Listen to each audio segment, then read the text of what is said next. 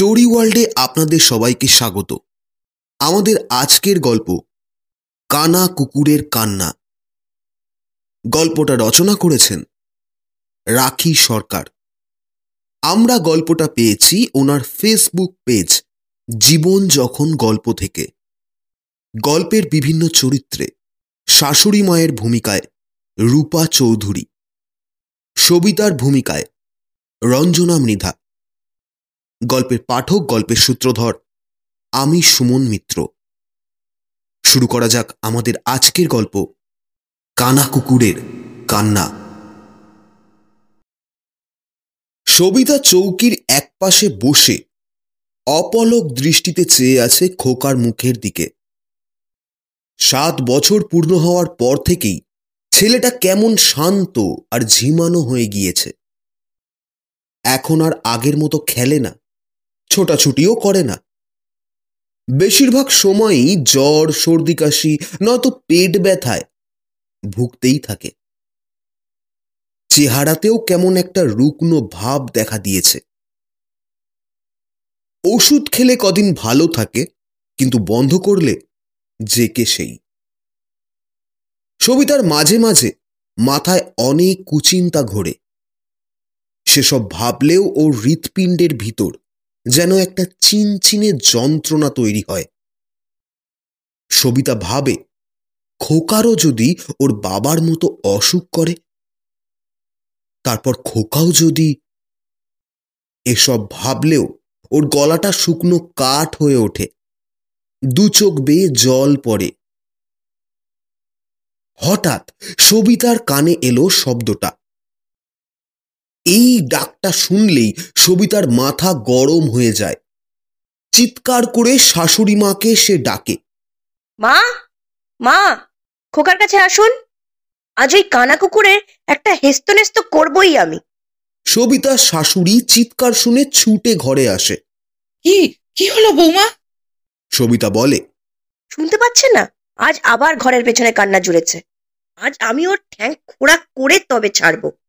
আমার স্বামীটাকে খেলো? এখন আবার কাকে খেতে এসেছে? বলেই সবিতা ঘর থেকে বেরিয়ে এলো উঠোনে।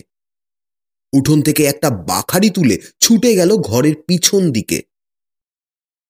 সবিতার শাশুড়ি চিৎকার করে ডাকতে থাকে বৌমা অন্ধকারে যেও না ও কুকুর বড় ভয়ঙ্কর! কিন্তু কে কার কথা শোনে? সবিতা ততক্ষণে বাখারি নিয়ে পৌঁছে গেছে ঘরের পিছনে। কিন্তু পিছনে তো কেউ নেই। কোথায় গেল? অন্ধকারে এদিক ওদিক দেখে সে। চাঁদের হালকা আলোয় সবকিছুই পরিষ্কার। আবার শব্দটা কানে এলো। সবিতা দেখে ঘরের পিছনের বাঁশঝাড়ের অন্ধকারে মুখ উঁচু করে কুকুরটা আবার কাঁদছে। সবিতা হাতের বাখারিটা ছুঁড়ে মারে অন্ধকারে। বোঝা যায় না লাগল কিনা কিন্তু কান্নাটা থেমেছে। সবিতা ঘরে ফিরে আসে। শাশুড়িকে উদ্দেশ্য করে বলে দেখবেন একদিন মেরেই ফেলব আমি। এমন অলক্ষণে কুকুর আমি জীবনে দেখিনি। সবিতার শাশুড়ি খোকার কপালে জলপট্টি দিচ্ছিল। বলে ওঠে আমার তো মনে হয় ওটা সাক্ষাৎ জমদূত। সেই ছোটবেলা থেকেই শুনে আসছি যে পাড়ায় যে বাড়িতে ডাকতো কেউ না কেউ মরতই। সবিতা এবার বেশ রেগে ওঠে বলে রাতের বেলা এমন অলক্ষণের কথা বলবেন না মা। আপনার ছোটবেলা থেকে নিশ্চয়ই ওই কুকুরটা কাঁদছে না। সবিতার শাশুড়ি একটা দীর্ঘশ্বাস ছেড়ে বলে জানি না বৌমা তবে কানা কুকুরের কান্না যে খুব খারাপ। তা ছোট থেকেই শুনে আসছি। সবিতা প্রায় ঝংকার দিয়ে বলে ওঠে। আপনার কানা কুকুরের শ্রাদ্ধ করব আমি আমার বাড়ির সীমানায় ঢুকলে। আপনার ছেলের সময় প্রায় রাত্রে এসেই কাঁদত। এখন কিন্তু আর ছাড়বো না ওকে। মাথাটা ঠান্ডা করো। দেখো খোকার আবার জ্বর আসছে। তুমি এখানে বসো। আমি রান্নাঘরে গেলাম। বলে সবিতার শাশুড়ি রান্নাঘরের উদ্দেশ্যে পা বাড়ায়। সবিতা খোকার কপালে হাত রেখে দেখে, জ্বরটা সন্ধ্যার চেয়ে বেশ বেড়েছে। সবিতা ভাবে, গ্রামের ডাক্তারবাবু দিয়ে আজ আর কাজ হবে না, কালই হাসপাতালে নিয়ে যাবে। রাতে শাশুড়ি বৌমা খাওয়া দাওয়া সারে। খোকাকে গরম দুধ, মুড়ি খাইয়ে সবিতা খোকার পাশে সবে শুয়েছে। শাশুড়ি পাশের ঘরের বিছানায়। শুয়ে কিছুতেই ঘুম আসছে না। সবিতা শাশুড়ির কাছে শুনেছে তার শ্বশুর মশাইও কিডনির রোগে মারা গিয়েছিল। সবিতার স্বামী সঞ্জয়েরও দুটো কিডনি খারাপ হয়ে গিয়েছিল। একদম শেষ সময় ধরা পড়েছিল। তখন আর কোনো উপায় ছিল না। কিন্তু এখন যদি খোকারও এমন হয়? এমন হাজারো দুশ্চিন্তা সবিতার মাথা কুড়ে কুড়ে খায়। সঞ্জয়কে হারিয়ে খোকার মুখ চেয়ে বেঁচে আছে সে। এখন যদি খোকার কিছু হয়, তবে কি নিয়ে বাঁচবে সে? এমনই উল্টোপাল্টা ভাবনা ভাবতে ভাবতে কখন যেন চোখটা লেগে গিয়েছিল। হঠাৎ কানে এলো শব্দটা। সবিতার ঘুমটা ভেঙে যায়। কানটা খাড়া করে কিছুক্ষণ শোনে। আবার কানা কুকুরটা কাঁদছে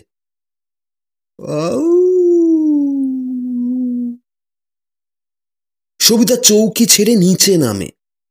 হ্যারিকেনের আলোটা একটু বাড়ায়। সেই আলোয় খোকার মুখটা একবার দেখে নেয়। কপালে হাত ছোঁয়ায়। রাতের ওষুধটা দেওয়ায়, জ্বর আর তেমন নেই। সবিতা হ্যারিকেন হাতে নিয়ে আস্তে করে ঘরের ছিটকিনি খোলে। তারপর বাইরে বেরিয়ে আসে। উঠোনে দাঁড়িয়ে দেখে চাঁদ তখন মাঝ আকাশে। চারিদিকে চাঁদের আলোয় সবকিছু পরিষ্কার। বাইরে বেশ হাওয়াও বইছে। তাতে হ্যারিকেনের আলোটা দপদপ করছে। তখনও সবিতার কানে আসছে কানা কুকুরের কান্নাটা।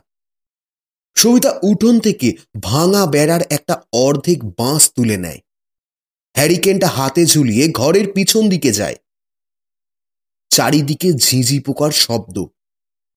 দূরে বাঁশ বাগানের দিকে মুখ করে কুকুরটা কাঁদছে। কি বিভৎস, কি ভয়ঙ্কর সেই কান্না। কান্নাটা শুনলেই কেমন গাটা শিরশির করে ওঠে। মনটা ছটফট করে ওঠে অজানা আতঙ্কে। সবিতা হ্যারিকেনটা মাটিতে নামিয়ে রাখে। ঘরের পিছনে পড়ে থাকা একটা বেশ বড় আকৃতির পাথর তুলে নেয়। গুটি গুটি পায়ে পৌঁছে যায় একদম কুকুরটার কাছে। তারপর ছুঁড়ে দেয় পাথরটা কুকুরটাকে লক্ষ্য করে। পাথরের আঘাতে কুকুরটা পড়ে যায় মাটিতে। মুখ দিয়ে কেউ কেউ শব্দ করতে করতে পালিয়ে যায়। সবিতা আর না দাঁড়িয়ে হ্যারিকে নিয়ে ঘরে ফিরে আসে। ঘরে এসে সবে দাঁড়িয়েছে। এমন সময় কানে আসে আবার সেই কান্নার শব্দ। সে জানালার কাছে গিয়ে দাঁড়ায়। জানালার ঠিক দশ হাত দূরে দাঁড়িয়ে আছে কানা কুকুরটা। আকাশের দিকে মুখ তুলে করুণ সুরে আবার কাঁদছে। সেই কান্না, যে কান্না কান থেকে মনে এসে যেন ব্যথা দেয়। তার বুকটা যেন কেঁপে ওঠে। সে ভাবে, তবে সে কাকে মারল? সেটা কি ওই কানা কুকুরটা ছিল না? অত বড় পাথর দিয়ে মারল, তারপরেও এভাবে ডাকছে। তবে কি মা যা বলে সেটাই ঠিক? কানা কুকুরটা নাকি স্বয়ং জমদূত, নাকি যমরাজ? এইসব ভাবতে ভাবতে সবিতা মনটাকে শক্ত করে। সে তার খোকাকে কিছুতেই নিয়ে যেতে দেবে না। সবিতা আবার হ্যারিকেনটা নিয়ে ঘর থেকে বেরোয়। ঘরের পিছনের জানলার কাছে এসে যখন দাঁড়ায় দেখে কুকুরটা আর নেই। সে দেখে কুকুরটা বাঁশ বাগানের পাশের রাস্তায় দাঁড়িয়ে আছে। সবিতা এক হাতে বাঁশের টুকরো আর অন্য হাতে হ্যারিকেন নিয়ে কুকুরটার পিছু করে। চারিদিকে রাতের নিস্তব্ধতা। ঝিঝি পোকাগুলো এক নাগারে ডাকছে। বাঁশ গাছ থেকে একটা পেঁচা কর্কশ গলায় ডেকে ওঠে। শুনলেই যেন বুকটা শুকিয়ে যায়।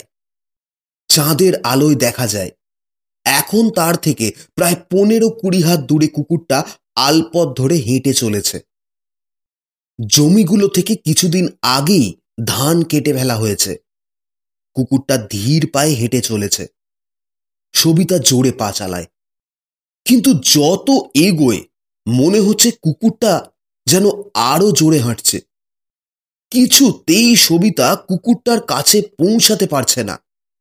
মাঠ পেরিয়ে কুকুরটা রক্ষিতদের আমবাগানের সরু রাস্তাটা ধরে। এত রাতে এই দিকে কোনো দিন সবিতা আসেনি। আম গাছের ডালগুলো থেকে বাদুরের ডানা ঝটপটানির শব্দ ভেসে আসছে।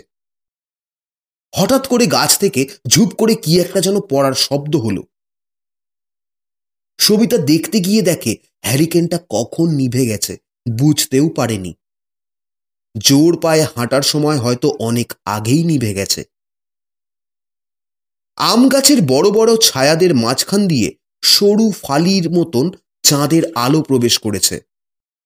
সেই আলোতে সবিতা দেখে সামনে কুকুরটা নেই।